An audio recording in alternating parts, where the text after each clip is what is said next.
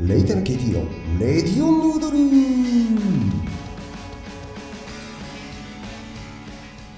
えー、皆さんこんばんは。こんにちは。おはようございます、えー、レイタの KT のレディオヌードル第69杯目。よろしくお願いします。さてとですね。えー、年末のそばまさスペシャルが終わり、えー、年始の、えー、私の自作が終わり、えーそして惜しくも閉店するお山駅木そばときましてさあまあこの辺り今日あたり今回あたりからまあ普通に戻ろうかなと、えー、だらだらと最近ちょっとね時間がいつも7分を余裕で超えちゃってたんで、まあ、別に守る必要もないんですがまあ自然と超えるぐらいの時はまあそんだけ喋りたいことがあるのかなということでまあいいんじゃないかなと思ってますけども、えーそんなわけで、えー通常な感じでいきますえー第69杯目はですね今回は、えー麺類ミナブラザー、えーブラザーの中から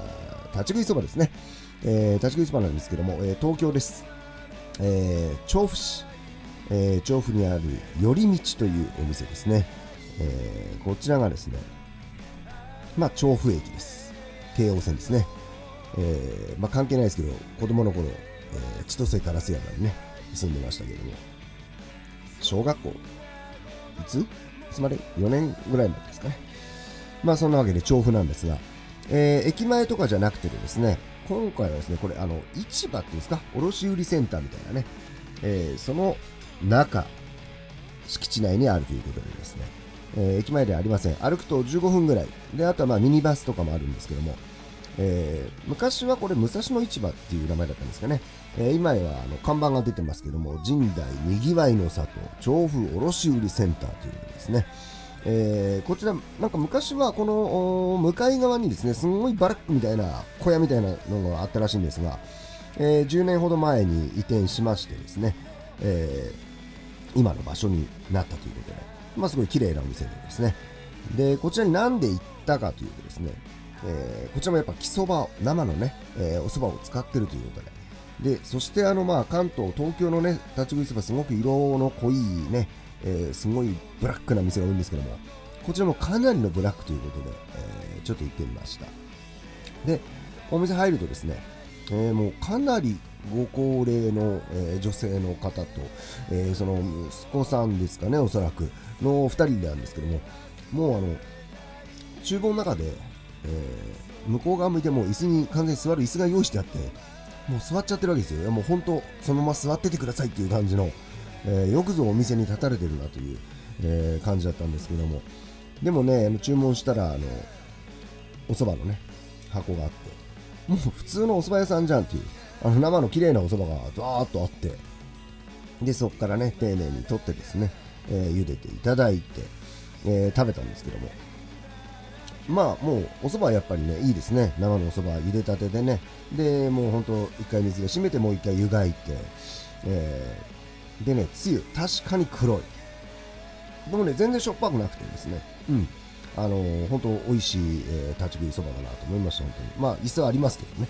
であとはこのなんかね系列のお蕎麦屋さんがあるみたいで、えーそこがそこの麺を使っそばを使っているのか別なのかちょっとわからないんですけども。まあそういった普通のいわゆる大箱のお蕎麦屋さんのが姉妹店だという話もちょっと見たりしたんで。あだからこんないいお蕎麦があるのかなとか。で確かにあのお店の方がね、あのー製粉屋さんの、えー、ただ製粉って書いてあるね。あの前掛けとか帽子とかを、えー着用されてたんで。まあそちらのそば粉を使ってらっしゃるんだろうと。で営業時間がね朝の6時からま2時ぐらい、まあ、市場併設ということでね。まあそういった方には人気あるんじゃないかなと、うん、あのとてもいいお店で行ってよかったななんて思いました、えーこれ行ったのは、うん、12月かな確か。はい。まあ調布ね、えーなかなか行く機会僕はないんですけども、えーチャンスとばかりに。最近ねあのこの前あの相模原まで行って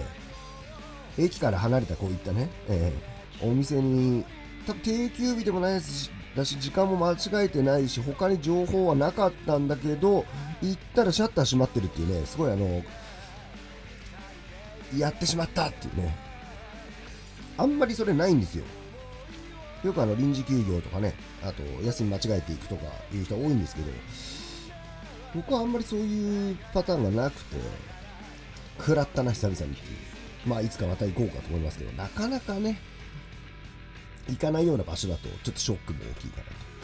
まあ、そんなショックにも負けずね、2020年も、えー、頑張って、あちこち、えー、行動範囲をね、さらにさらに広げていけたらなと思っております。えー、そんなわけでね、第69杯目は立ち食いそば、えー、調布の寄り道ということですね。まあ、これ行った場合はなんか周りあの朝早い時間だったら市場ですからね野菜だのお肉だの隣すぐ隣にも畜産が入ってましたからお肉なんてね買っちゃって家でちょっと料理しちゃって、えー、そんなのもいいんじゃないかなと思います。まあ年末ね僕もあの市場に行きたかったんですけど、うん、ちょっとあの年末あのオイスタージャンボを当選しちゃいまして、えー、年末ね、えー僕曰くオイスタージャンボ宝くじ、うん、見事な当選をかましまして、えー、30、29あたりか、死んでたんで、ダメだこれやということで、今年は、あ去年か、えー、市場は諦めたっていう経緯があったんですけど。も、まあなんとかね、30、31料理したりするのには間に合ったんでよかったですけど、えー、だけどね、いやー、生牡蠣食いたいな、もう今。えー、僕は何度もやってます。オイスタージャンボ当選の常連なんでね、でも食べます。全然食べたくないとかトラウマにはなりません、えー、そんなことには負けない、えー、まあ、頑張っていきたいと思います、えー、そんなわけでお相手はアキロ KT でした、えまた第70回目でお会いしましょう。ありがとうございました。